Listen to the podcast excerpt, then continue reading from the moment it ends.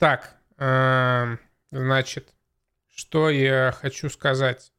А, скрыл, скрыл, блядь, профиль, он, посмотрите. В смысле? Уёбок, Подожди, блядь, хитрый. профиль? Да, Разве? в стиме, да. Я просто в инвизе сижу. А, нет, ты скрыл профиль. А что ты хотел посмотреть? Чтобы... А, а чё? Ой, а чё я хотел посмотреть? А вот что, Steel Rising 10 часов. А, ну вот, видишь, а что ты говоришь, скрытый?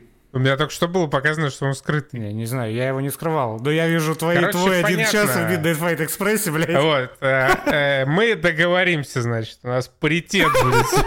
А вот, а, вот, а вот херушки, у меня есть контраргумент. Я наиграл э, в Steel Rising больше, чем ты наиграл в Elden Ring.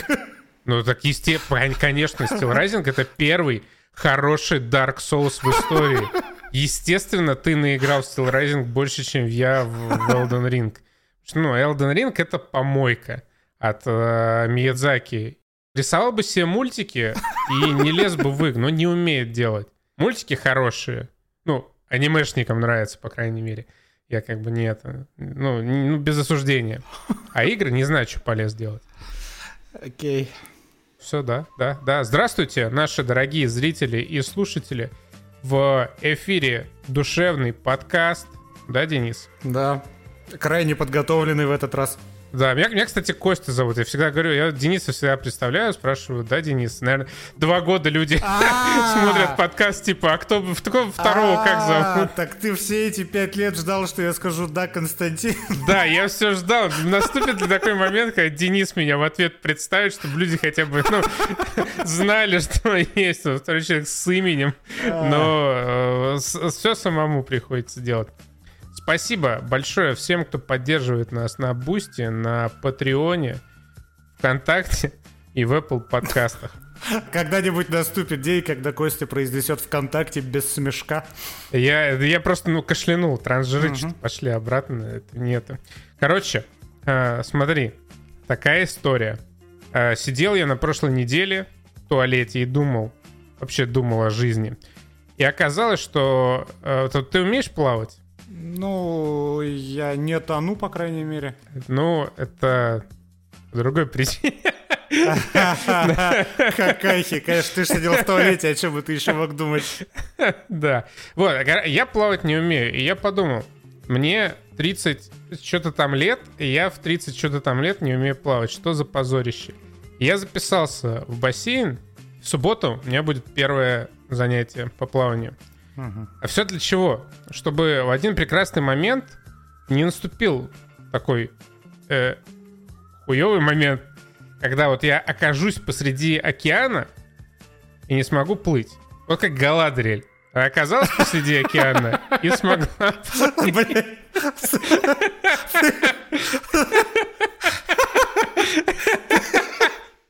Ты что-то прям пе- перестарался в этот раз.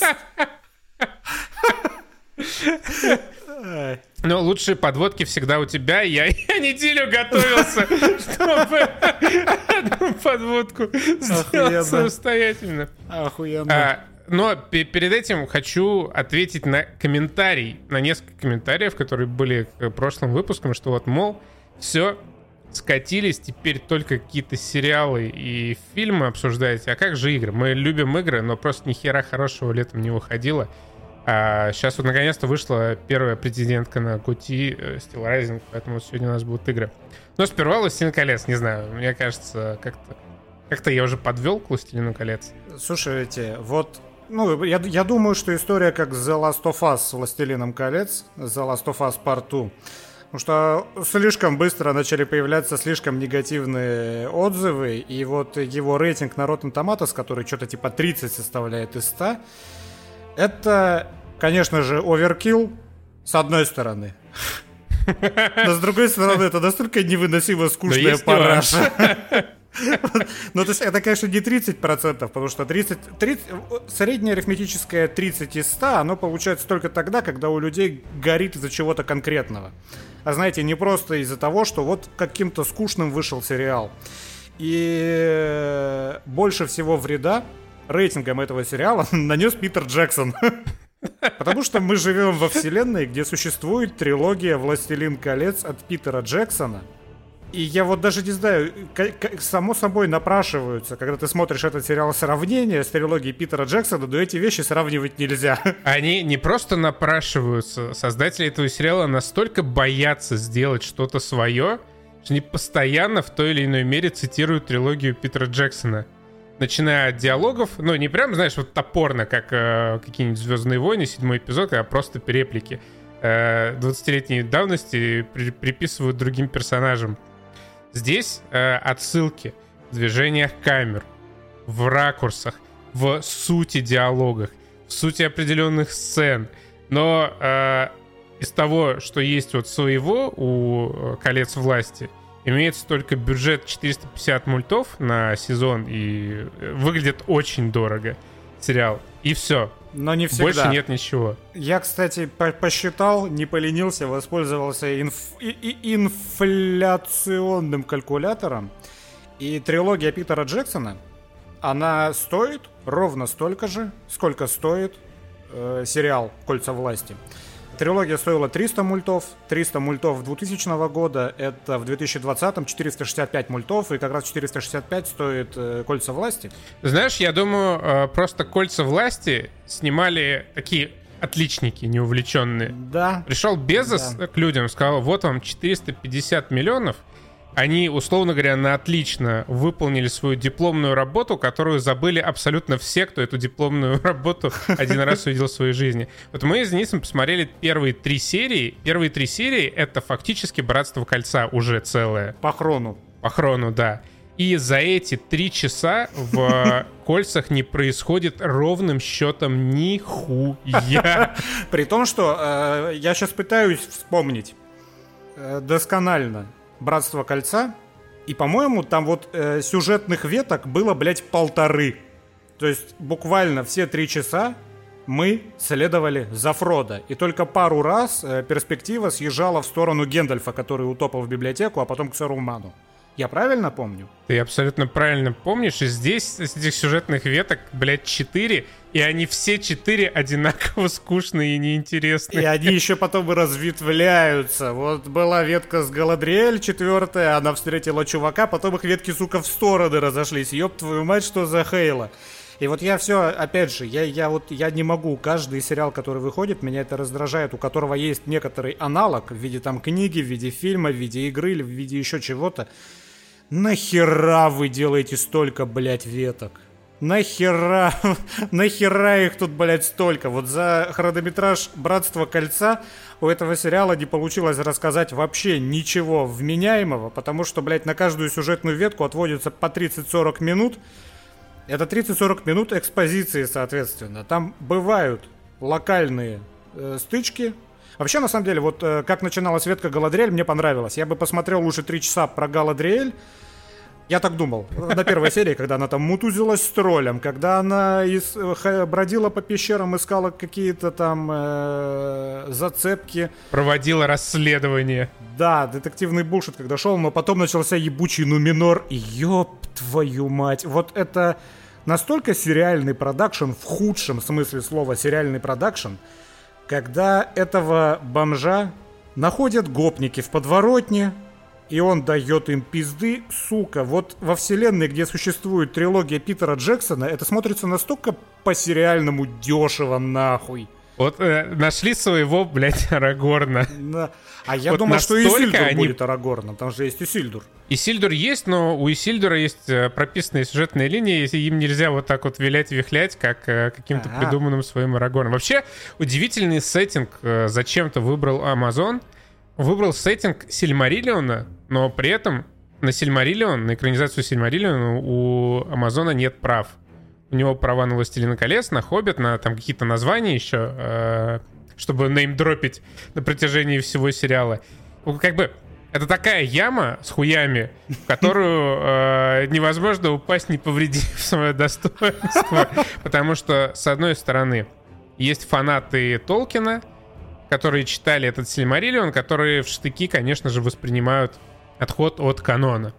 Есть э, нормисы, обычные люди, которые этот Сильмариллион не читали, которым в целом, я думаю, вообще до пизды, что там эти майеры, Валоры, Нуминоры. Я даже слов этих не знаю, мне вообще до пизды, я Да подтверждаю. и еще, да, 25 тысяч э, имен собственно. Вот как Денис, он посмотрел, и большая часть интернета сериал, и поугарал со сцены, где Галадриэль скачет на коняшке.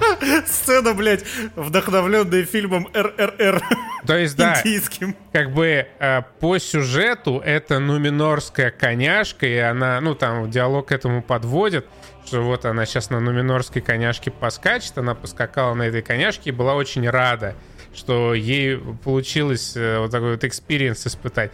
Естественно, никто это не считал, потому что никому это нахуй вообще не нужно. Это такая деталь, которая э, вообще не нужна абсолютно, особенно с учетом того, что характер Галадриэль, он э, с- сменяется очень лихо с классной боевой э, лихой женщины на какую-то просто тупорылую истеричку, у которой эмоциональные качели просто каждые три минуты, как будто у нее непроходящие ПМС. Вот смотри, эмоциональные качели Галадриэль, э, их очень сложно разглядеть из-за актрисы. Мне кажется, что это вот как образ, очень хороший кастинг. Актриса смотрится хорошо и может порой делать выражения лиц, которые внушают тебе что-то мощное эльфийское. Но когда она начинает говорить, она так хуево играет. То есть даже не то, чтобы вот прям хуево-хуево, но это на уровне российского сериала актерская игра. Это вот тот случай, редкий, когда ситуацию может изменить российский дубляж. Она так херово оттарабанивает свои реплики, и у нее настолько какой-то невнятный голос, и я смотрю на мимику, я понимаю почему. У меня ощущение, что она стесняется открывать рот. То есть она все время говорит, чуть-чуть приоткрывая губехи. Почему-то. Я, блядь, не знаю почему. У нее очень скованная Может мимика. быть, ей не нравится ее улыбка в э, отражении. Может быть, знаю. может это проблема в каких-то комплексах, но она реально, она, она не открывает свой рот, когда она говорит, она чуть-чуть приоткрывает форточку. И из-за этого ее персонаж, он и звучит как-то абсолютно по-дебильному. И вообще там есть некоторые актеры, некоторые играют хорошо, некоторые играют вот так и звучат так, как будто это какие-то не английские актеры, которые пытаются и у которых не получается изобразить английский акцент. Вот у меня такое впечатление сложилось, что это, что это люди, которые не совсем качественно делают нужный акцент, когда они говорят. И э, что касается в целом образов, которые здесь показаны, к ним тоже есть некоторые претензии. Вот, вот эта ветка, как начиналась с э, эльфом Инцелом и с клоном Роуз Бирн, Почему Роузбирн? Блять, ты когда в последний раз... я ты давно видел вообще, последний как раз Роузбирн видел Роуз выглядит? Я давно последний раз видел. Кстати, по- пользуясь э, случаем, посмотрите на Apple TV прекрасный сериал с Роуз Бирн «Physical». Короче, вот эта парочка, их ужимки, это самое страшное, что я видел за последние годы вообще. Это, из подра- это ди- диалоги из подростковых романов. Да, вот он, э, поскольку он эльф, ему, наверное, лет 300, он 300-летний девственник. И вот она такая же какая-то за- зажатая, У нее есть пережатая. ребенок, но все равно но она все равно... тоже ведет себя Да, это было непорочное зачатие 100%. Это, понимаешь, это опять какая-то параллель абсолютно неловкая и нелепая на Эовин и Арагорна. Но, опять же, как эта сюжетная линия выстроена у Питера Джексона и как эта сюжетная линия интерпретирована в «Кольцах власти», это просто, блядь, трэш какой-то. Есть вообще вот эти вот конфликты, условно центральные, они настолько вот... Вот как в 11 серии в, э, Сэндмана в Калиопе говорил писатель в самом начале, что персонаж во главе угла. Вы должны исходить из того, как должен, ну, как реагирует персонаж, как он отреагировал бы, и развивать ситуацию с его точки зрения. Здесь в первую очередь во главе угла стоит ситуация. Например, в конце третьей серии, вот ты понял вообще эти, блядь, мувы с передвижением хоббитов? Чувак сломал ногу. Мгм. И вот эти хоббиты, которых показывают как крепкую общину, как э, маленьких людей, которые держатся друг за друга, все вместе. Никуда не ходите, оставайтесь э, в общине, никуда не лезьте. Внешний мир зло, мы все вот вместе тут живем. Все. Они, значит, снимаются со своего места и с какими-то повозками двигаются на новое место, потому что скомпрометировано было их положение, местоположение. И у них правило, типа, кто отстал, тот отстал. Что за Ну хуйня? да, нет, А, потому что это правило для сохранения общины, а не для сохранения смотри. каждого ее члена. Смотри, как бы, а в, в чем это правило в данном конкретном случае? Чувак сломал ногу, в чем проблема, блядь? Вместо его телеги с каким-то барахлом сделать носилки и как бы нести его. Но это силы надо тратить, у них жесткий график. Вот не, как, какие силы они тащат? Реально какую-то просто помойку каждый за собой, какую-то нет, ты что? Но они каждый тащит свой дом. И, ну, то есть, блядь, по логике вот этих хоббитов, которые не живут в состоянии войны, с которыми ничего плохого не происходит, бросить дом с этим хламом, это вообще ни в коем случае лучше бросить чувака там где-нибудь позади, умирать в одиночестве с сломанной ногой. Ну, да, предположим, пускай просто... Мне кажется, мне кажется, это настолько минорной проблемой в контексте этого сериала, что ну как при, это? учете остальных он его бед...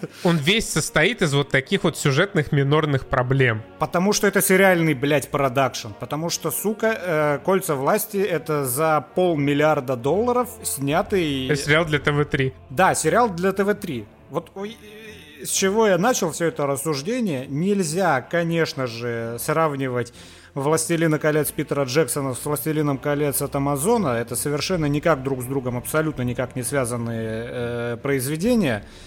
Но вот не получается в контексте нашей вселенной, где есть одно и есть другое, не сравнивать. А, не, не просто не получается, они же делают все для того, чтобы ты проводил аналогии не, с трилогией не. Питера Джексона. Ну, то, что там есть Эллорен, то, что там есть Галадриэль, я только вот это вот уловил. Погоди, какой, какой Галадриэль? Как, там дизайн в точности, как в фильме, в фильмах Питера Джексона. В Нуминоре есть свой Минастерит с вот, с вот этим вот балконом треугольным, э, лучевым и, и с белым деревом, который стоит на, на нем.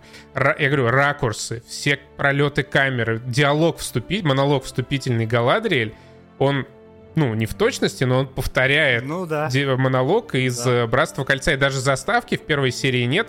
Нам показывают титр, как во «Властелине колец». Вот этой надписью «Властелин колец. Кольца власти». Тем же, по-моему, шрифтом, что и в фильме. И даже за главную тему, блядь, э, для этого сериала позвали писать Говарда Шора. Но он в этот раз не написал ничего запоминающегося. Как раз в этот вот раз, да. к заглавной теме я, э, опять же, я больше хочу поговорить про «Властелины колец» Питера Джексона, чем про этот залупный абсолютный сериал. Ну вот, серьезно, я э, шел с приподнятым настроем его смотреть, потому что, ну, беспрецедентные бабки вбуханы в ответственное произведение по ответственному бренду «Властелин колец», поэтому если сценарные силы и режиссерские, и актерские силы западные на что-то и бросать, так это, блядь, на этот сериал. Но, к сожалению, мы получили вот, ну, это, это реально, это очень скучный кусок говна. Вот первые три серии, которые как «Братство кольца» по хрону, это пиздецки, сука, скучно.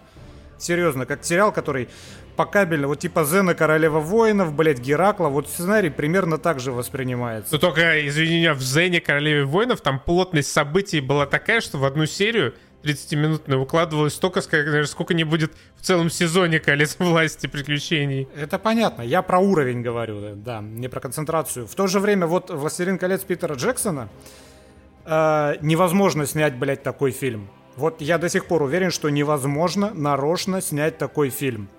Там должно сойтись очень много звезд, чтобы вот э, в том числе при влиянии некой случайности, счастливого стечения обстоятельств получился, блядь, «Властелин колец» трилогия.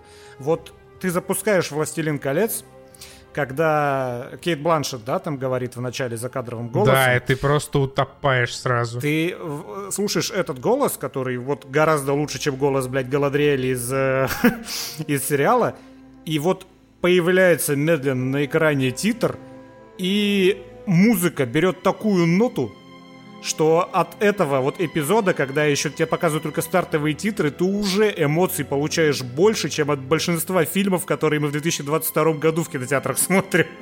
Вот у меня такое каждый раз. Я запускаю «Властелина колец», появляется титр и мурашки, блядь, по коже от того, насколько... Вот, вот, вот это вот, вот это... Вот я про то, что должны сойти звезды, ты вот даже в теории не можешь предполагать, что каким бы хорошим вот ни был композитор, которого ты нанимаешь для того, чтобы писать музыку к «Властелину колец», что он напишет такой разъеб. Вот просто разъеб с первых нот. Когда у тебя одновременно мелодия и загадочная, и таинственная, и тревожная до жопы.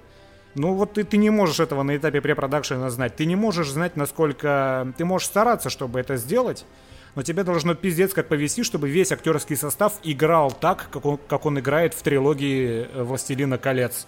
Потому что «Властелин колец» — это реально фильм, в котором люди охуеть как играют. Там все просто пиздец стараются.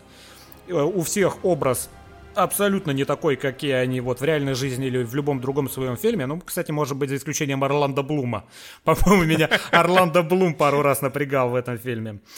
А, но в целом вот эти съемки, насколько все это мощно выглядит, насколько все это а, правильно снято, ты вот опять же, ты не можешь снять такое. Тебе должно повести, блядь, чтобы это все в итоге сложилось так, как оно сложилось. Ты можешь сколько угодно стараться, но если тебе не повезет несколько, блядь, раз, то ты не снимешь «Властелин колец» трилогию. Я вот просто все к этому. Я не понимаю, как можно было снять такой фильм без какого-то, блядь, божественного условного вмешательства. И вот этой магии, ее нету в принципе в сериале. Даже близко. Даже близко. Это просто сериал с телевизора, блядь. Это даже это не... Просто, да, сериал за 450 миллионов, где 450 миллионов — это ровно одна примечательная черта. Э, когда ты смотришь «Властелина колец» трилогию, ты даже не задумываешься о том, сколько он стоил, но когда ты э, смотришь на сцену, где Галадриэль достает Батяни и Сильдура из воды и показан их диалог на корабле, ты сразу же вспоминаешь число 465 миллионов, потому что, блядь, гринскрин ебучий режет тебе глаз. Потому что ты видишь, сука, что все это снято на зеленке, и вот там очень много эффектов, у тебя солнце так их обтекает, у тебя такая какая-то мягкость необычная, волшебная от освещения, и ты видишь, блядь, что это ебучая зеленка. И ты сразу такой, ебать, полмиллиарда долларов. И более того, полмиллиарда, и, блядь, что, что с волосами? Ты, ты про эльфа Инцела? Я, ну, я даже не столько про эльфа Инцела, сколько про брата Галады. Это, блядь, первый взрослый персонаж, которого тебе показывают. И чувак вот просто из барбершопа Топган на ботаническом саду, блядь, вышел. Ну, у него настолько вот очевидно под машинку побритая голова, что, блядь, вот эти височки подбритые вам прямо или косо, блядь, сделать? Ну, во «Властелине колец» были прекрасные образы у Питера Джексона. Великолепно. Я сейчас даже не, не затрагиваю тему раз. Это в контексте колец власти вообще нахуй такая мелочь. Просто, ну, все выглядели аутентично, абсолютно аутентично. В кольцах власти половина актеров, они вот реально как будто просто с работы пришли, вот со своей какой-то в реальной жизни на съемочную площадку. Их по бырику переодели в персонажей Средиземья и все, и в продакшн снимаем. Ну вот нет вот этой аутентичности. Ну и в целом тоже эльфы, опять же, какие они были у Питера Джексона. Абсолютно магические существа, окутанные каким-то свечением, длинноволосые, размеренные. Из которых мудрость вековая перла, вот из образов.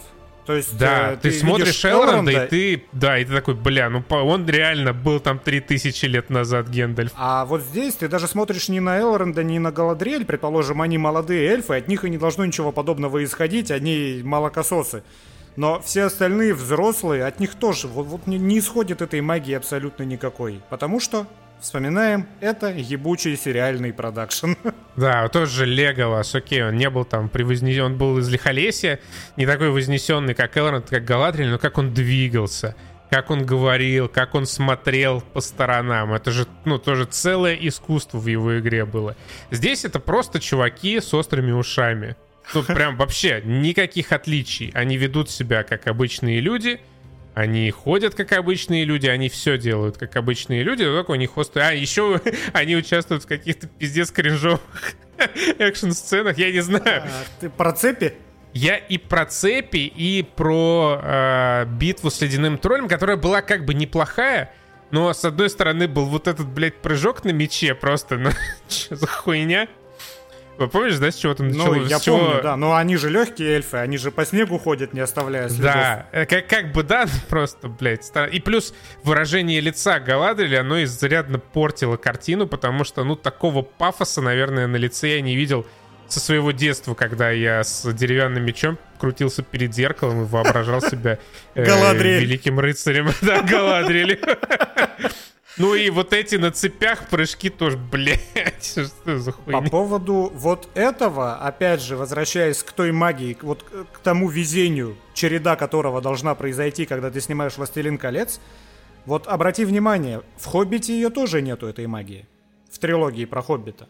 Она не настолько всосная, конечно же, это все равно хорошие фильмы, но это не тот уровень, что «Властелин колец». Ну, «Хоббит», он видно, что снят как бы умелыми людьми, которые знают, что делают и с чем, но без любви. Да, и вот так же компьютерно, потому что там тоже уже очень сильно в глаза бросается мультик этот, я вспоминаю в «Кошмарах» этот мюзикл ебучий, блядь, э, с, с гнолами в пещере. Я что еще прокекал? Я уж не знаю, до сколько э, я имею право с этого кекать. Объясните мне в комментариях люди, которые читали Силь Сильмариллион. Когда эльфов отправляют домой, вот этого эльфа Инцела и его кореша, у них там какая-то застава, и туда приносят сообщение от э, верховного главнокомандующего, что пора сворачиваться. Сообщение это написано на бумаге. Так вот у меня вопрос. Из чего эльфы, которые все такие за лес и за деревья, делают бумагу? Типа, Из кожи, блядь, людей. Типа, откуда у них бумага, блядь? Вот, вот за такую мелочь у меня почему-то зацепился мой орлинный взор. Ну, скорее всего, лором это объясняется как-нибудь так, что э, деревья сами с радостью отдают частичку себя под нужды эльфов, и они живут Возможно. в Короче... Э, Вообще вот, кстати, я тебя, извини, перебью, про Сильмариллион. Мне было очень удивительно, что они решили за основу взять как бы ту эпоху из Сильмариллиона, на которой у них нет прав.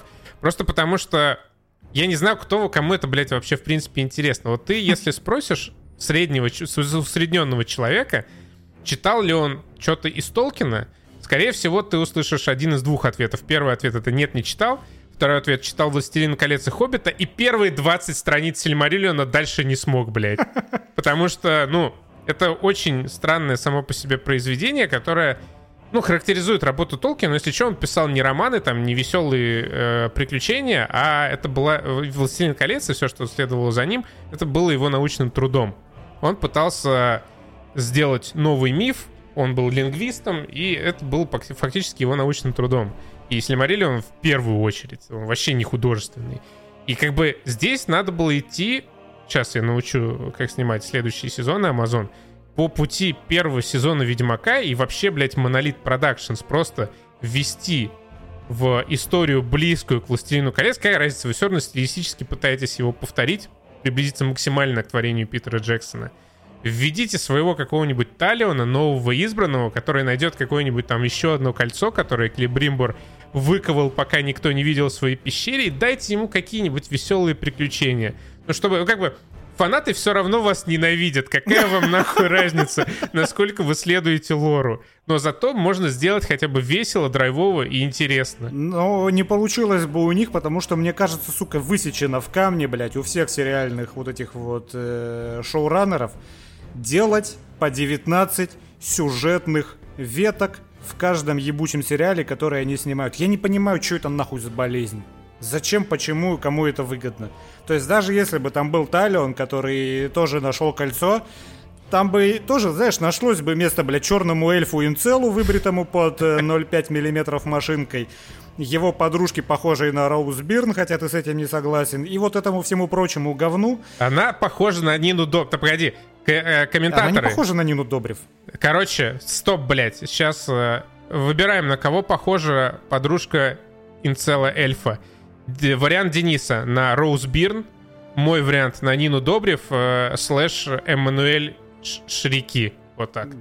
Вот Нина Добрев, она похожа на Эммануэль Шарики, а каким образом вот эта актриса туда впихнулась в твой ассоциативный ряд, не понимаю. Все, это, это, уже не, это уже не нам решать, э, в комментариях выберут, как правильно. И заодно напишите, спойлер алерт, э, бомж, который с неба упал на землю, это Гендальф или я не так понял? Это невозможно сказать точно, потому что здесь, это не может быть как бы Гендальф по лору Сильмариллиона, потому что Гендальф упал по лору Сильмариллиона в другую эпоху, там, через пару сотен лет но в сериале все настолько говорит очевидно, что это Гендальф, что, ну, я, я не думаю, что им реально хватит яиц, и вообще даже вряд ли была такая творческая идея подъебать зрителя и сделать его, например, там каким-нибудь Томом Бомбадилом или еще одним из там синих каких-то волшебников, я уже забыл, сколько их было. А может это, кстати, Саруман?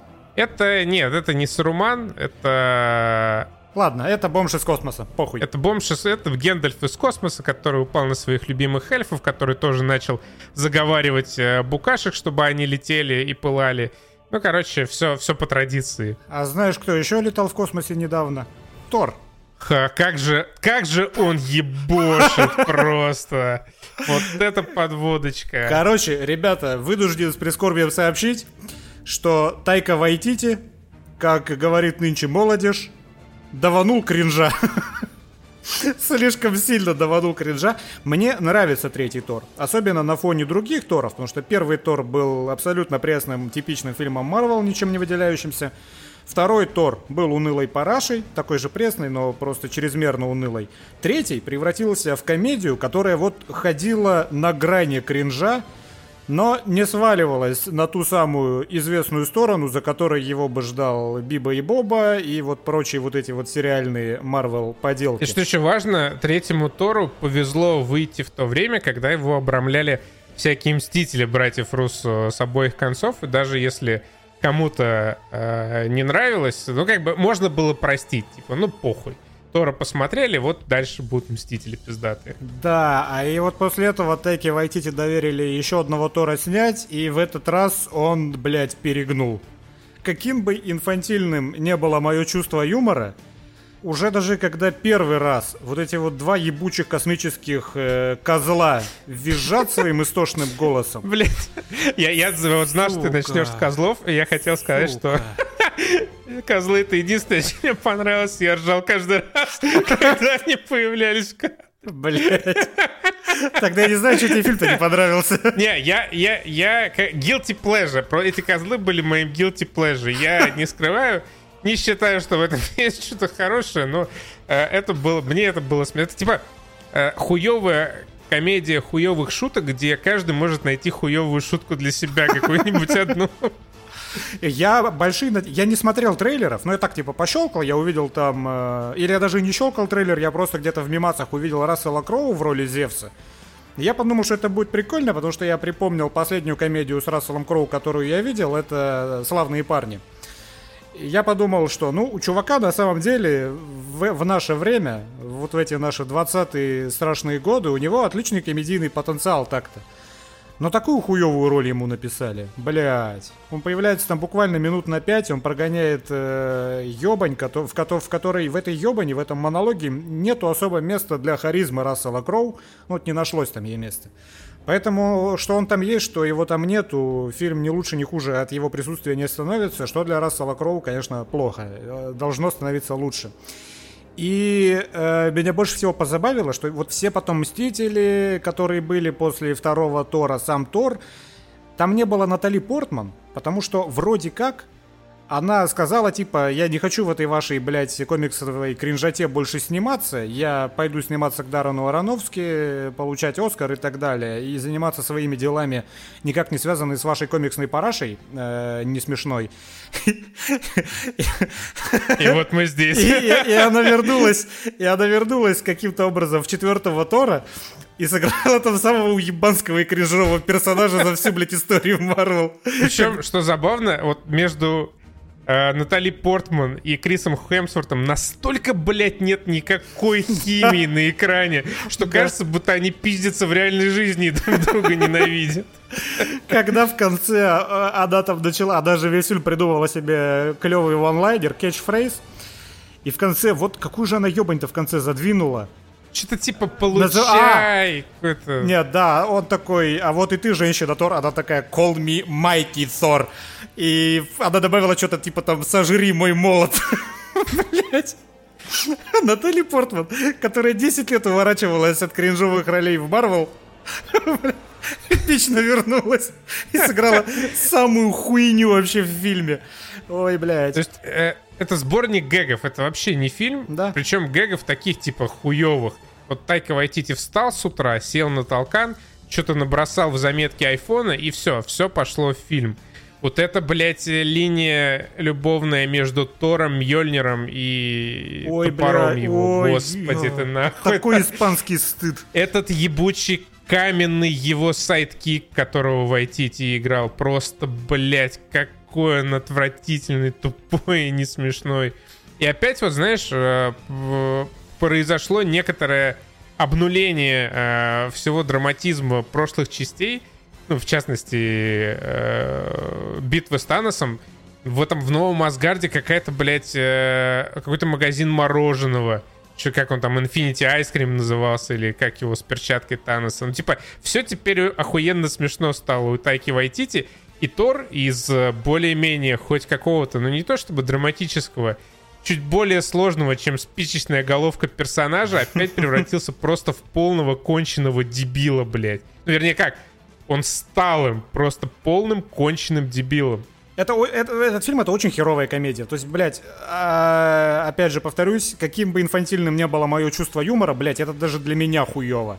Это очень хорошо видно в том, как Тайка Вайтити э, написал и снял Стражей Галактики. Все, что было у братьев Руссо, связанное со Стражами Галактики, смешное. Все, что было у... Э, господи. Ганна. Да, у Джеймса Ганна оно было охуительно смешно. То есть Джеймс Ган, он умеет снимать вот эту комедию, он потом это еще подтвердил, сняв Suicide Squad. Он умеет снимать вот такую комедию. Тайка Вайтити снял полную хуйню. То есть все, что касается Стражей Галактики, это точно так же с перебором, блядь, тупо, как и все остальное в фильме. То есть, блядь, мне вот прямо за камео Стражей Галактики было пиздецки обидно. Попрали честь. Попрали честь, да. Вот просто перегнул. Весь фильм это с перегибом тупо. Са- самый для меня просто крин- кринжовый позор был на сцене с э, Леди Сив на планете с какой-то собакой убитой. Блять, как это было отвратительно. Кстати, там я единственный раз посмеялся, мне было смешно, когда она с отрубленной рукой, и такая, типа, я потеряла в бою руку, теперь я э, отправлюсь в Волгалу. Тор такой смотрит по сторонам, типа, подруга, битва закончена, чтобы попасть в Вальгалу, ты должна умереть во время битвы. Такое молчание, он, возможно, твоя рука сейчас в Вальгале. Тут я хрюкнул. Ну, как я сказал, каждый найдет для себя хуевую шутку в этом фильме. Эта шутка мне понравилась. Возможно, твоя рука в Вальгале, да. И, блядь, Кристиан Бейл, как ты здесь оказался? Но он хорошо сыграл. Кристиан Бейл хорошо сыграл. Как сказать, э, Кристиан Бейл большой молодец, и к нему как бы претензий нет, но его вот этот образ, выражаясь понятными метафорами, он э, качается от Джокера Хита Леджера к Джокеру, это, блядь, как его, я уже забыл, Джареда Лето. Окей, принимается. То есть на, начало с ним довольно хорошее, атмосферное. Вот эти первые минуты, супер простецкая драма, ну ладно, зато он хорош там. В принципе, его образ вообще визуально воплотили довольно прикольно, как такого Носферату, к которому они отсылались, когда он, знаешь, появляется, из тени видны только его сверкающие глаза. Классно местами сделано. Но порой он реально падает в какую-то вот эту пучину жуткого кривляния, как когда он уже схватил Тора, и Тор ему все 50 раз говорил, сходи к дантисту зубы почистить. Ты уже такой, блядь, все, животик надорвал, можно, пожалуйста, больше не повторять эту шутку. Его кривляние, пусть это и кривляние, но они выглядят натурально, потому что Кристиан Белл играет хорошо. То есть э, я не испытывал никакой кринжатины от того, как на экране смотрится Кристиан Бейл. В отличие от и Торы, и Натали Портман, и вот этой вот э, Валькирии. Э, он сыграл хорошо, просто он сыграл херню. Это как... Нет, с, это не кринж, просто... Э, ну, классного актера слили в какую-то помойку. Это да. И, блядь, концовка тоже пиздец. В финале, значит, в чем суть? В финале герой Кристиана Бейла хотел добраться до какого-то персонажа, который выполняет... До Джина, который готов выполнить одно желание. И как бы рядом с ним стоит Тор. Они вот уже перед дверью в комнату этого исполнителя желаний. У Тора на руках там от рака умирает его э, Торка.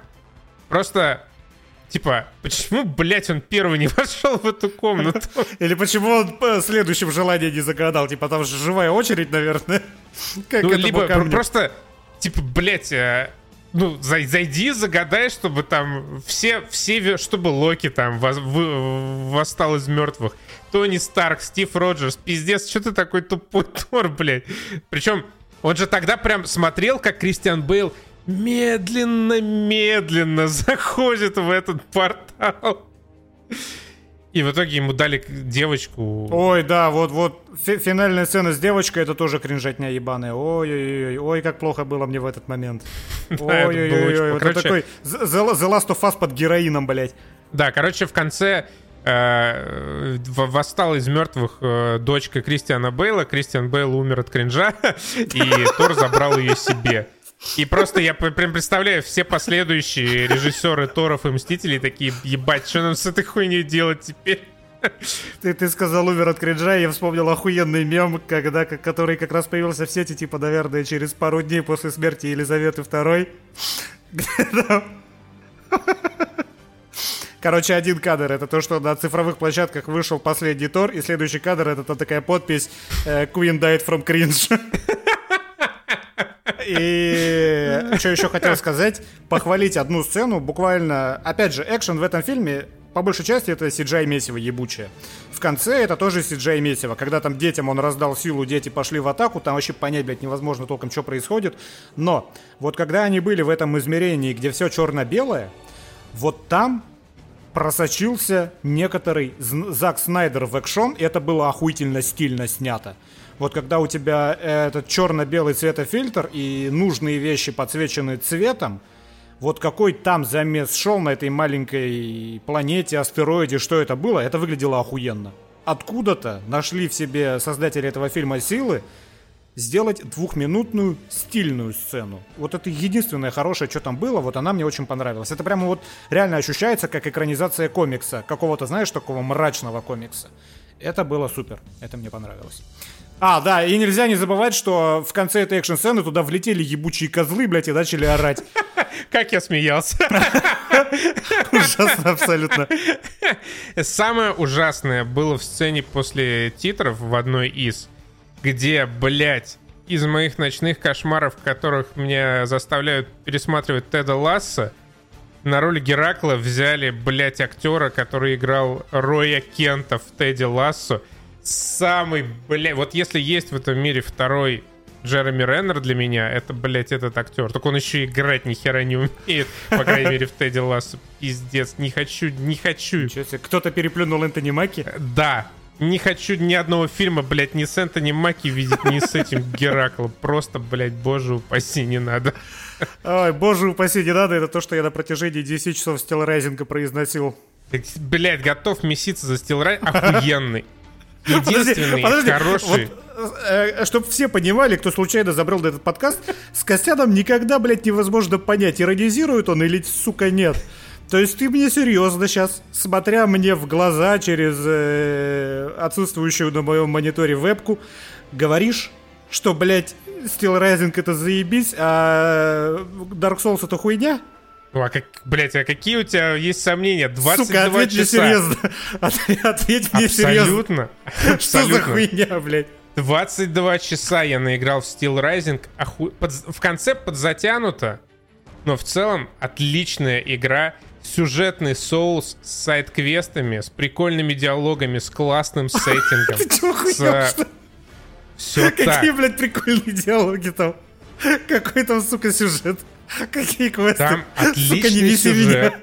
Ну, в смысле? Что ты пиздишь? В смысле? Так и есть. Да ты пиздишь. Я прошел от начала и до конца. Мне охуенно понравилось. Мне бы больше понравилось, если бы я не рашил эту игру. Я прошел за три дня. А, но все равно, это игра э, АА, как, как говорится, АА, не AAA, по духу, как всякие вот эти соусы, на самом деле, похожая боевая система была и в предыдущих э, играх вот Спайдерс просто Я ну, посмотрел у тебя щадящая. в профиле. В предыдущую игру от Спайдерс ты играл 50 минут. Это первая игра от Спайдерс, которую я прошел от начала до конца. Сука, вот он точно пиздит, я вам говорю. Просто... Ты, ты можешь мои ачивки посмотреть. У меня тут все просто в золотых рарных ачивках, которые есть у трех, у двух процентов э, игроков. Э, смотрите, существует э, такой феномен в современном нашем геймерском мире, как э, Dark Souls.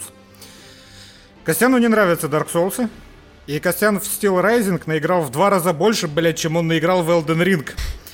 Ну, Elden Ring это просто хуйня. При том, что Steel Rising — это игра, выполненная по лекалам Dark Souls, это чистый Souls-like, но это вот, это, это не клон Dark Souls. Клон Dark Souls я могу назвать, знаешь что, я могу назвать Fallen Order клоном Dark Souls. Потому что это хорошая игра, выполненная по тем же внутриигровым правилам, что и э, Dark Souls. Steel Rising я могу назвать разве что китайской подделкой, блядь, Dark Souls. Это такая хуйня, блядь.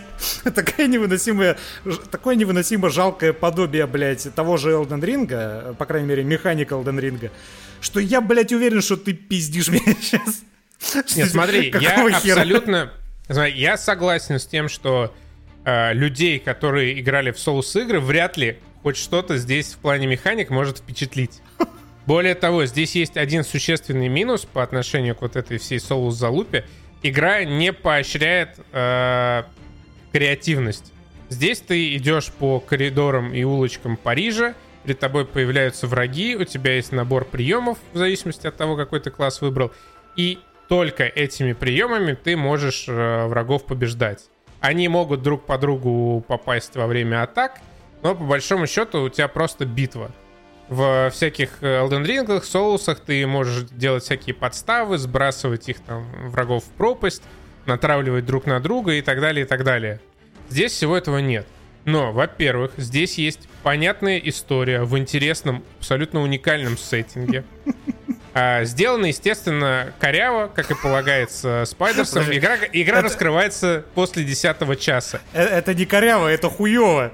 А см- смотри, Spiders это из какой У страны Spiders нет хуевых игр. Они французы.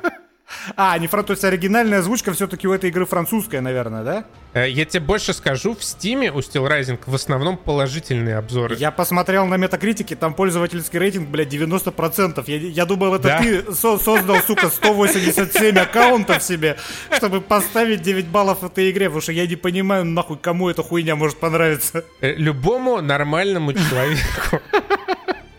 Вот э, я подозревал, когда играл, что оригинальная озвучка, наверное, должна быть французская. Я просто не знал, Спайдерс это вообще из какой стороны студии. Я по умолчанию врубил английский и все. Потому что английский, английская озвучка настолько, блядь, хуевая.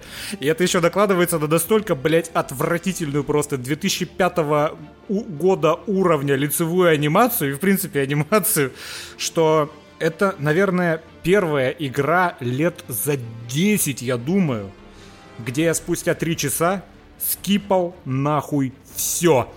Когда у меня начинается заставка, я ее, я нажимаю промотать, потому что я больше не могу смотреть на эту хуйню. Когда начинается диалог, где тебе еще дается вариант, э, что спросить, я просто, блядь, по Б на геймпаде жамкаю, чтобы просто у меня лица промелькали туда-сюда, чтобы я ни единой ебучей реплики, блядь, из этой игры не слышал. Потому что настолько хуево озвучено. Леди настолько... и джентльмены, Денис проходит сюжетную игру. Да, да. Я, я, это настолько было, вот три часа я слушал это говно, это было настолько невыносимо скучно, настолько хуево озвучено и настолько пососно выглядело, вот все вот эти вот диалоги, что я просто физически не мог уже после трех часов слушать эту парашу. А, что касается геймплея, у него есть одна огромная проблема — Проблема в том, что твой самый первый бой с первыми врагами в этой игре, он абсолютно ничем не отличается от любого боя спустя 10 часов прохождения этой игры, потому что все противники одинаковые. У них разные модельки, у них разная анимация их приемов, но поведение в бою, позиционирование их вокруг тебя — и, собственно, вот это вот прописанные скрипты, как они идут на тебя, когда они блокируют, когда они парируют и когда они бьют, все одинаковое абсолютно, блядь, у всех. И что меня подбесило больше всего, я, в этом, мне кажется, самая большая моя проблема, в том, что они абсолютно одинаково игнорируют попадания твои по ним. То есть смотрите, как это работает в играх, где хорошая боевка. Вот вспомните любую игру с ближним боем, где хорошая боевка. Э, чаще всего, если это какой-то рядовой противник, ты его бьешь легкими ударами, и анимация его удара прерывается. Появляются потом, ну или не потом, а тут же появляются, ну, другие какие-то враги, которые реагируют на это иначе. Здесь абсолютно любой противник абсолютно одинаково реагирует на твои удары. То есть, самая вшивая собака, а, она, у нее анимация удара не прерывается, если ты бьешь ее лайтами. И самый большой, самый жирный моб на карте, которого ты встречаешь, абсолютно точно так же действует.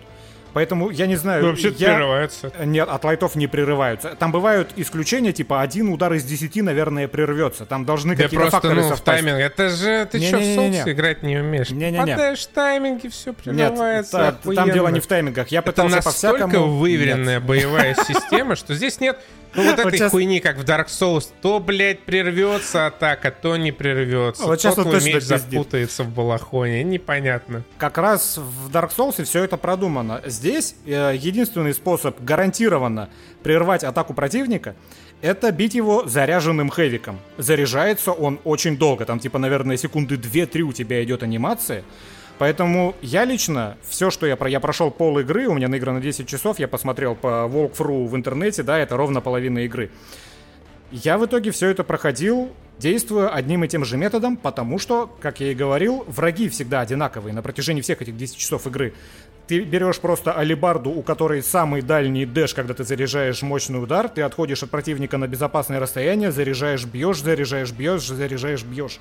Из-за того, что все противники одинаковые, все противники в этой игре одинаково реагируют на твое попадание, всю игру у тебя не меняется геймплей. То есть это анонизм. Это У меня абсолютный менялся. анонизм. Я, я, я, в принципе, по-другому с ними бился. Во-первых, я, я играл за, за танцовщицу, и я по-разному бился. Сначала я использовал дефолтные щиты и от блока играл.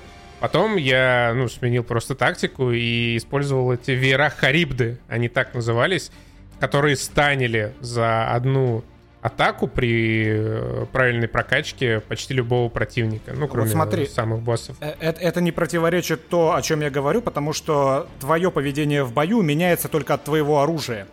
Противники-то не меняются. Почему? А их мало, я абсолютно согласен. Их всего там 4-5 видов, типа того. Нет, их больше, ты что, их видов 15, наверное. Ну, у них эффекты меняются. Да. Типа собака такая, сякая, третья. Да. Типа, Ну, условно говоря, одна и та же, меняются просто эффекты. Ну, например, первая собака, она тебя просто кусает, вторая собака может взорваться возле тебя. Э, Ну, команда делала маленькая, врагов там тоже мало, и отличаются они в основном эффектами э, своих атак. Да, то есть ведут они себя точно так же все. Ведут они себя почти так же, но все равно по-разному. Ну, типа, есть, например, вот этот э, шагающий, который первый у тебя мини-босс такой э, обуч- в обучении.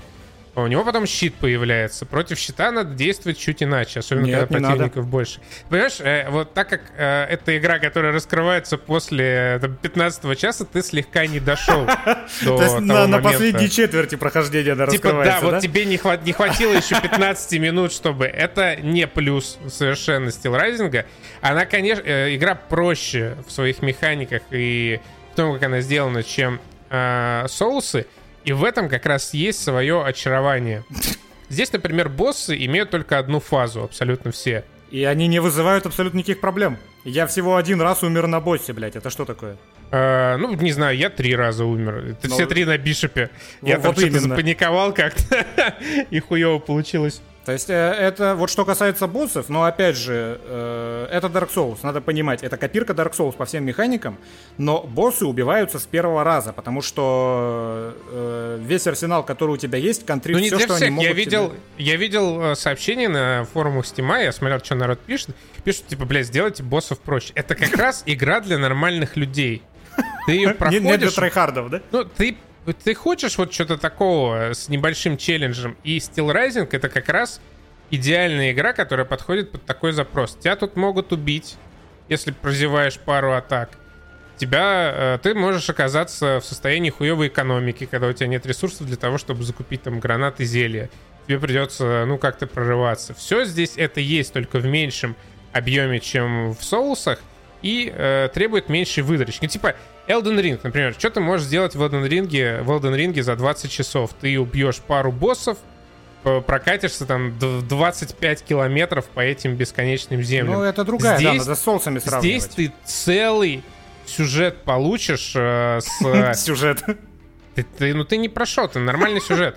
С э, сайдами, с э, этим э, Николя Фламелем, который делал э, господи, философский, Философский камень. камень. Да, там э, много всяких классных, э, интересных сюжетных веточек, особенно когда они потом собираются все в храме каком-то, вот эти твои, э, условно говоря, напарники, и ты начинаешь выяснять, кто из них подлец, кто балбес, кто трус, а кто предатель. и кем вообще является главной героем. Это вообще, это правда, кто она такая, читается примерно с первой же минуты этой игры, но все равно э, это тоже интересная часть сюжета. Как бы в своей весовой категории Steel Rising это отличная игра. Самое хуевое то, что в ней плохая оптимизация, насколько я знаю, даже на PlayStation 5. Ну, типа, на, на ПК ты можешь купить себе 3090 Ti, как э, уважающий себя геймер, а на PlayStation 5 ты нихуя не сделаешь. Это, э, скажу так, очень давно очень давно я не играл в игры в разрешении 1280 на 720p, потому что иначе эта игра у меня не выдавала, блядь, 60 FPS. Я прошел ее на минимальном... Ну, прошел. 10 часов я прошел на минимальных настройках графики на 720p, и все равно это, сука, время от времени, блядь, фризилось до 40 FPS. Это очень интересная вообще оптимизация. Типа, а вот эти веера Харибды, о которых я говорил, они вообще сначала были, по-моему, за предзаказ их давали. Но в первый раз, когда я запустил игру и когда я взял эти веера Харибды, при первой же ими атаке у меня минус 25 FPS сразу срезалось. Потом я тоже что-то выключил какой-то ray tracing, э, кое-как э, до 60 FPS там добрался на 3080 Ti. И вот э, я единственное, что не понимаю, нахуя Фил Спенсер покупает кучу дорогущих студий, которые по 25 лет делают какие-то игры, которые еще непонятно будут хорошими или плохими, когда надо покупать Spiders. Чуваки за 10 лет сделали примерно столько же игр. Они обладают удивительным уровнем лояльности со стороны аудитории. И они Филу Спенсеру могут просто раз в год уярить какую-нибудь интересную, примечательную, средненькую игру, типа Steel Rising, Gridfall и что там, Of Orcs and Men. И вообще за копеечки. Фил, ты чё? Если взять во внимание вот этот контекст, что каждую игру они делают год, тогда я еще могу сказать, что типа, окей, молодцы, что они сделали Steel Rising, но до сих пор я считаю, что Steel Rising это, блядь, жалкая китайская копия Souls-лайков. Хорошая копия Souls-лайков это, блядь, Fallen Order, например.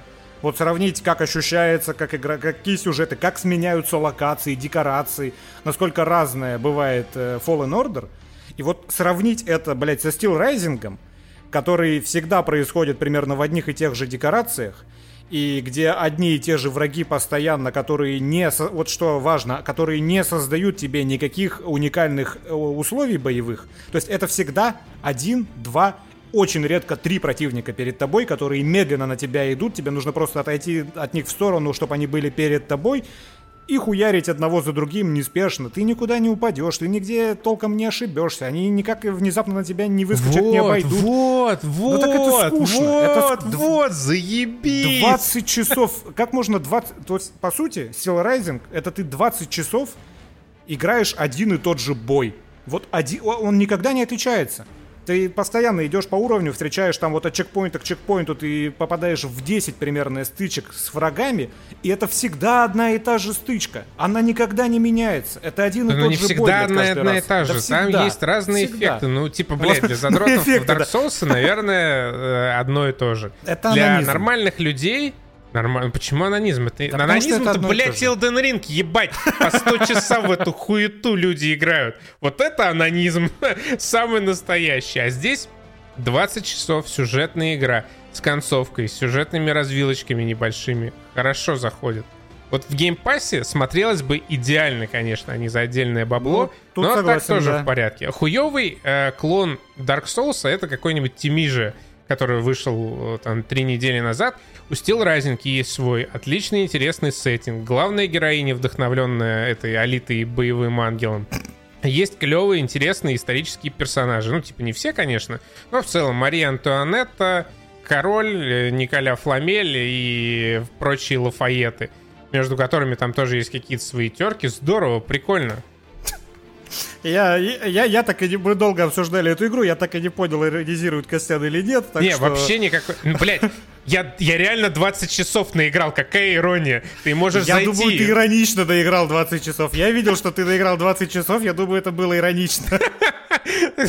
Делать мне больше нехуй иронично наигрывать 20 часов. У меня там ачивки просто золото на золоте. Потому что никто, блядь, кроме меня эту игру не прошел до конца. Ай, блядь. Но не, а, когда игра будет продаваться по скидке 50%, и когда ее пропатчат, чтобы с производительностью было более-менее нормально, обязательно берите. Какой-нибудь сезон засухи, когда они выходят Uncharted, God of War, берите. Не берите Elden Ring. Elden Ring, блядь, туда надо инвестировать какое-то просто безумное количество часов. Так, видишь, не, туда не надо инвестировать безумное количество часов, тебе, тебе туда хочется инвестировать безумное количество Нет, часов. не хочется, мне ни секунды Да, своей тебе жизни не хочется, потому что ты, блядь, человек, которому понравился Steel Rising, блядь. Конечно, нормально, 20 часов. Идеальная игра проходится 20 часов. Идеальная игра проходится 7 часов, и это э, Midnight Fight Express. Я прошел ее за час. А, Но расскажи, что ты не поиграл-то больше. Не, на самом деле, э, э, ни- ничего плохого про Midnight э, Fight Express не скажу, просто... Знаешь, это вот, э, я уже упомянул сегодня Джереми Реннера. Почему-то эта игра стала для меня Джереми Реннером от мира видеоигр. Хотя номинально она мне как-то даже больше, чем Сифу понравилась. И, ну, типа, механики прикольные и более щадящий геймплей. Но когда э, в прокачке я уже начал доходить до каких-то камбух, типа отрази на Y, э, стик вверх, а потом удар, что-то, блядь, мне так вот, ну, перехотелось Я играть. тебя понимаю, и как и в случае с Sifu, я ни разу не пользовался этой контратакой, блядь. А, Во-первых, потому что это еще более необязательное, чем в Сифе, потому что в Midnight Fight Express боевка, она насыщенная, но она далеко не настолько продуманная. Вообще, вся игра, она далеко не настолько продуманная.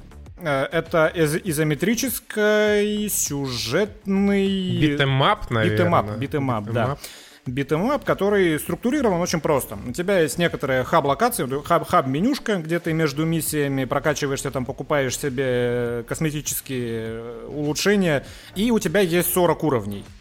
Ты по очереди их проходишь, за каждый получаешь очко перков, куда-нибудь кидаешь этот перк э, и идешь на следующую миссию. 40 уровней, э, каждый из этих уровней, это по сути вот есть комнатка с врагами, зачищаешь, идешь в следующую. Зачищаешь, идешь в следующую. Чекпоинт после каждой этой комнатки, э, поэтому эта игра, вот тут э, сложный нюанс, эта игра она не очень челленджовая даже на максимальной сложности. Я проходил на максимальной сложности, и я на самом деле не советую никому этого делать, потому что там есть пара бесячих элементов, которые больше раздражают, чем, опять же, э, вызов игроку бросают, потому что какой вызов, когда у тебя э, чекпоинт после каждой комнатки, а иногда даже и прямо в процессе комнатки. Челлендж здесь и максимальный уровень сложности, они наверняка заложены в, в системе оценок. Каждую миссию ты проходишь, и тебе выставляется некоторая оценка там от э, двойки до пятерки, и вот э, как раз, чтобы всю игру задрочить на пятерку, вот это сложно, для этого сделан максимальный уровень сложности, там уже можно запариться, но вообще не надо играть на максимальном уровне сложности, это херня, если вы просто хотите пробежать игру. Боевка хаотичная. вот, в отличие от Сифу, она не очень осмысленная, но она насыщенная и она балдежная. То есть э, тебе весело в этой изометрии ходить и драться. Э, Эта игра, она позиционировалась изначально как игра, сделанная одним человеком, но в финальных титрах я что-то увидел слишком дохуя имен. Поэтому я сейчас вот э, не буду делать этой игре скидку на то, что это делал один человек, потому что даже без этой скидки она веселая. Она стоит, по-моему, блядь, 15 евросов, в отличие от э, Steel Rising, который стоит 45. И отбивается по эмоциям на каждый цент. Она дешевая, она довольно долгая, то есть часов 6-7 вы ее будете проходить. Ну, хотя, на самом деле, если не на максимальной сложности, то, может быть, за 5 пробежите. И это балдежно. Э, Боевая система, она вот насыщенная в том плане, что это как и Сифа, это ебаная, блядь, экранизация, игроизация фильмов с Джеки Чаном и Брюсом Ли. Ты можешь э, выбивать предметы из рук у противников, ты можешь пинать в них стулья, которые попадаются у тебя на пути, ты можешь там подкатываться, можешь захватывать, можешь бить по-всякому, можешь добивать красивыми приемами, которые тоже хорошо э, заанимированы весело, контекстные добивания, вот это все говно, в конце там у тебя еще появляется веревка, ты уже просто как Спайдермен, ты реально ты этой веревкой можешь зацепить чувака и крутить его вокруг себя, вот серьезно, как э, Человек-паук в игре от Insomniac. Э, ты можешь там этой веревкой электрошоком всех бить. У тебя появляется несколько стволов еще однозарядных, которыми, которыми ты можешь там тоже либо током ударить, либо какие-то фугасные гранаты кинуть, либо просто из револьвера в лицо шмальнуть. Ты можешь подбирать всякие ППшки, калаши, пистолеты, дубинки, которые валятся с противников.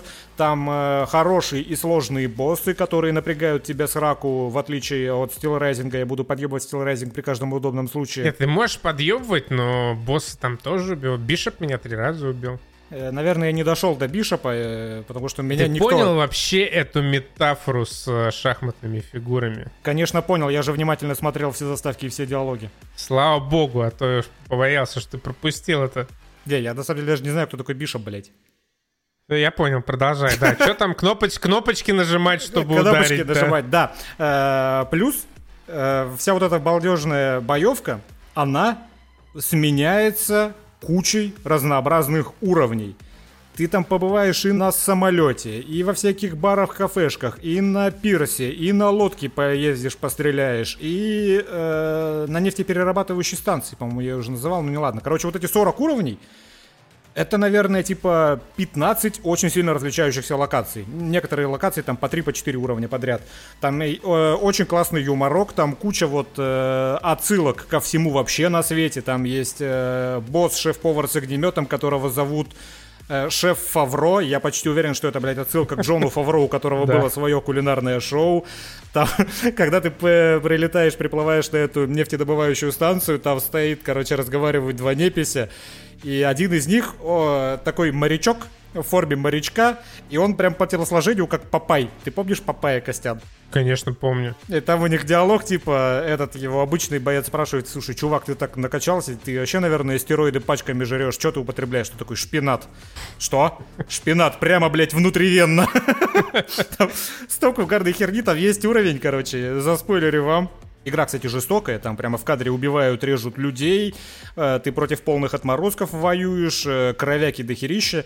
И вот где-то посреди игры ты, короче, приезжаешь по заданию э, в офис студии разработчика, и у них там, там все сотрудники, соответственно, разработчики этой студии, и они тебя встречают такие словами типа, у нас сегодня запускается игра, игра там что-то типа просто надо смотреть на животных без всякого насилия. И в честь этого мы решили устроить у себя в офисе праздничный ивент. Битва на подушках. Кидают тебе подушку.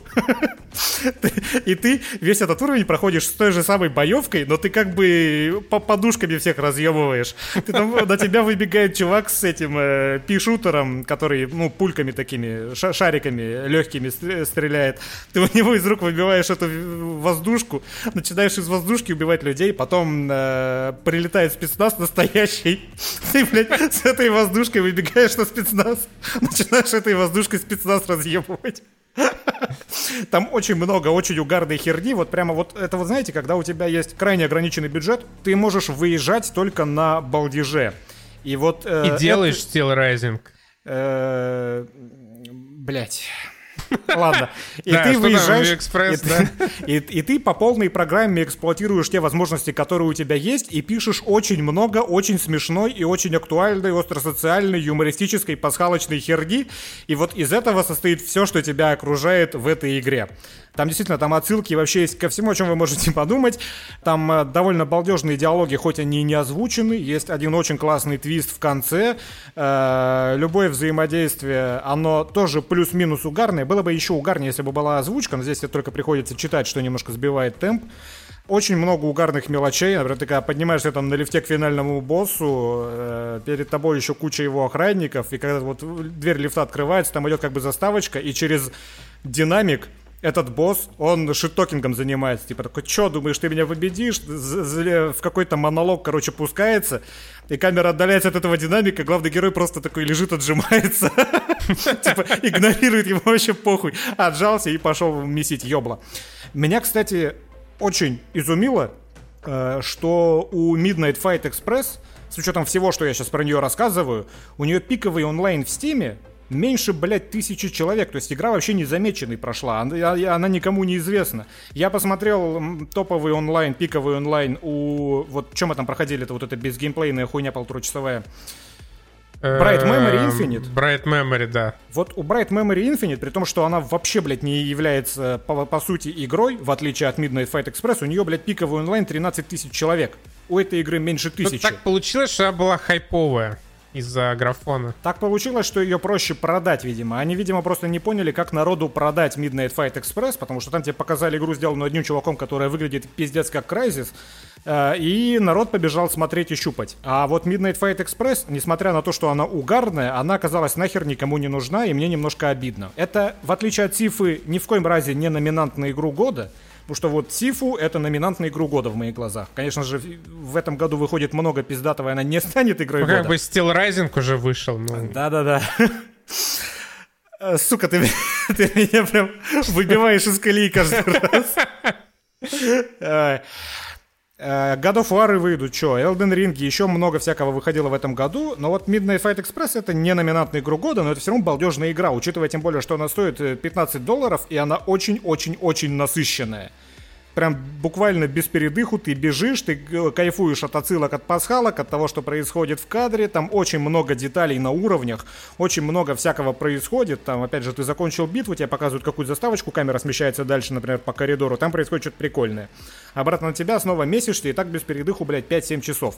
Это довольно угарно. Я могу посоветовать эту игру, при учете, опять же, что она стоит всего 15 евросов, и, блядь, почему в нее никто не играет, я не понимаю. Ну, потому что промо не было.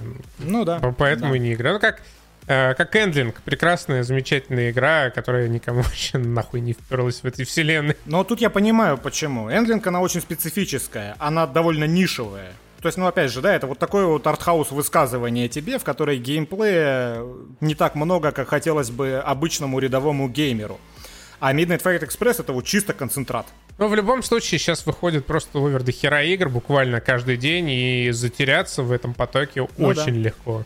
Поэтому то, что игру не особо заметили, это в целом логично. Зато сегодня открылся предзаказ на нахуй эти игры маленькие на Uncharted для ПК. Yeah. Открылся предварительный заказ в Steam 19 октября. Вообще восторг. Ты посмотрел триллер uh, God of War Ragnarok? Не, не смотрел, нахуй, выйдет, поиграю. Наконец-то сделали продающий триллер. Да ты чё? А до этого что, были не продающие? Ну, вообще нет. Мне не, не нравились прошлые триллеры, а вот этот прям отличный. Ну, я не вижу смысла смотреть трейлер God of War, потому что понятное дело, что, блядь, когда God of War выйдет, я не то, что God of War, я себе, блядь, плойку куплю еще одну.